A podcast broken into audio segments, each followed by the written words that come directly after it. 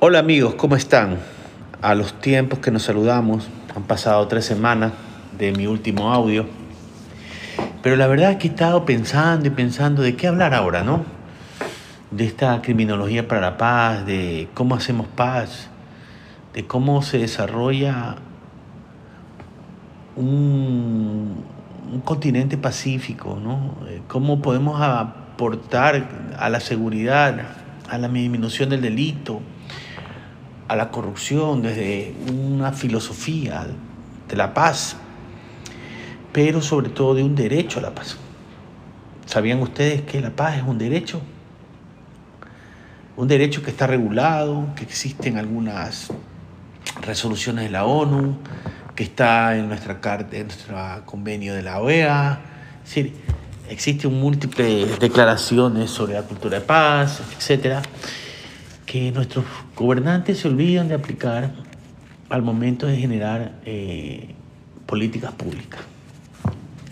Y entonces, ¿qué es lo que hacen? Lo que hace toda persona que busca venganza, es decir, generar una cantidad de regulaciones inquisitivas, punitivas, exhaustivas, que lo único que hacen es encarecer la vida del hombre,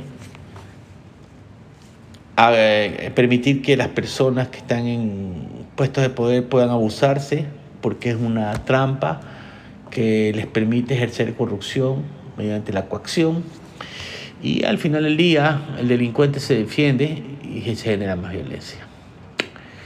Y todo eso hay que pensar, porque lo mismo ocurre en toda Latinoamérica, en toda, salvo ciertos periodos de paz en donde las cosas funcionan mejor. Pero hoy les quiero hablar de algo muy interesante, muy, muy interesante. Todos queremos que haya, que se combata el delito hasta el momento en que se nos pide que hagamos algo. Fíjense ustedes, todos queremos que haya seguridad para poder ejercer alguna actividad comercial, pero no todos reportamos a la UAFE o a las unidades de análisis financiero de cada país cuando encontramos una operación sospechosa, injustificada, etc. Para que el Estado pueda intervenir, por ejemplo, cuando se compran bienes con fondos que son ilícitos. Todos odiamos a los corruptos hasta que nombran algún pariente nuestro o algún buen amigo como corrupto. Es más, a mí me ha costado no muy pocas veces he escuchado la frase decir, aprovecha que estás en ese puesto, que esas oportunidades no sean todos los días. Otra, otro gran ejemplo de esto es, a todos nos encanta hablar de, del estado de las vías y, de, y del congestionamiento del tráfico, pero ¿cuántos de nosotros en realidad no nos pasamos la roja sin necesidad alguna? ¿O no respetamos al peatón? ¿sí? Todos odiamos la violencia y el delito, pero cuando vamos a un estadio de fútbol, en muchas ocasiones nos comportamos como vándalos. ¿sí? Tenemos que entender algo. Si no comenzamos a hacer, a cambiar nosotros mismos con relación a la actividad que nosotros como ciudadanos podemos realizar para generar una mejor convivencia, disminuir el conflicto y transformar ese conflicto, en caso de haberlo, en paz. Desde todos los ámbitos, colaborando con las instituciones, colaborando con, con nuestro vecino, colaborando con el aseo, con el ornato, no vamos a cambiar. A mí me da mucha risa, ayer iba en un avión y el avión no termina, no termina de, de rodar y ya la gente está sacando sus maletas. Pero esas mismas personas, cuando he estado en otros países, esperan a que el avión pare y se lo saque de, por turnos para abrir sus maletas y hacer cola. Al final del día, si nosotros no colaboramos con nuestra propia seguridad si nosotros no asumimos nuestro rol de ciudadanos. Y ser ciudadanos significa, así como tenemos derecho a exigir, tenemos obligaciones. Si nosotros no asumimos esa obligación por la paz, esa obligación por la justicia, esa obligación por la seguridad, no podemos ni tenemos el derecho a andarnos quejando cuando nuestros políticos cometen actos violentos o son unos pillos. Porque al final del día, mis amigos, al final del día hay una frase que dice que el usuario termina teniendo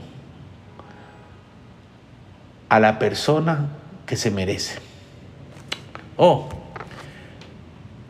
la calidad de gobernante es totalmente proporcional a la calidad de usuario. Si nosotros como usuarios no comenzamos a funcionar mejor, la respuesta siempre va a ser tener malos gobernantes, malos líderes, porque nosotros somos malos usuarios. Pero si nosotros comenzamos a ser mejores usuarios, tendremos, tener, tendremos a tener mejores líderes, porque ningún líder mediocre va a poder con usuarios de alto nivel. Así que si somos ciudadanos de alto nivel, tendremos líderes de alto nivel. Si somos ciudadanos mediocres, tenemos líderes mediocres. Si tenemos, somos ciudadanos que por fuera tenemos un pompón y estrellitas, pero por dentro o de la manera que actuamos no nos definen, tendremos los demonios que siempre nos han gobernado en Latinoamérica. Hay que colaborar con nuestra propia seguridad, hay que colaborar con nuestra propia paz. Y aunque no es la reflexión más popular que yo pueda tener, al final del día yo no hago estos podcasts para ganarme muchos amigos. Hago estos podcasts porque el delito y la violencia y la corrupción se nos roba los sueños, se nos lleva vidas, produce lesionados, destrucción de bienes, cierre de negocios. Miren, Fíjense ustedes, y siempre digo que los patrones de conducta son igualitos en Latinoamérica. Ayer veía una noticia de Cancún, que en Cancún no pueden abrir los negocios porque los vacunan, los extorsionan. Y Ecuador, ese es su principal problema ahora, la extorsión y la vacuna. Es somos igualitos, pero no nos queremos dar cuenta. Por eso es que tenemos que pasar a actuar. Toda Latinoamérica, por ejemplo, envuelta en el tema de el tráfico sexual de niños. Hay que ver la película de Sam Freedom. Y yo me pregunto, por ejemplo, ahí se, habla ¿no? de esto en, esta película, eh, de los 400 niños que en Canoa se salvaron. Canoa, yo soy ecuatoriano, es una ciudad que no tendrá ni 3.000 personas. ¿Cómo es posible? Pregunto, ¿cómo es posible que esas 3.000 personas no sepan que 400 padres de familia sexualizaban o permitían sexualizar a sus, a sus niños? Ah, pero a todos nos parece terrible. Sin embargo, en esa comunidad, en esa provincia y en este país no se hizo nada por esos niños nos parece terrible sexualizar niños, pero cuando lo tenemos cerca preferimos estar callados. Si alguien hubiese hablado a tiempo, la vida horrorosa, el infierno que pasaron esas criaturas por años, pudo haber sido más corto o pudo nunca haber pasado. Así que señores, si queremos paz, justicia y una vida mejor, comencemos a colaborar nosotros mismos con ella, siendo mejores ciudadanos. Que tengan un lindo fin de semana y les prometo no dejarlos, no quedarme mudo como estado haciendo en estos días. Porque, por cierto, Spotify no perdona. ¿no? si uno no publica, no, no escucha. Les invito a seguirme escuchando a que ingresen a mi página de WordPress, Criminología News, criminología.news, eh, wordpress.com. Eh, a que revisen mi Criminología para la Paz, está en internet. Y bueno,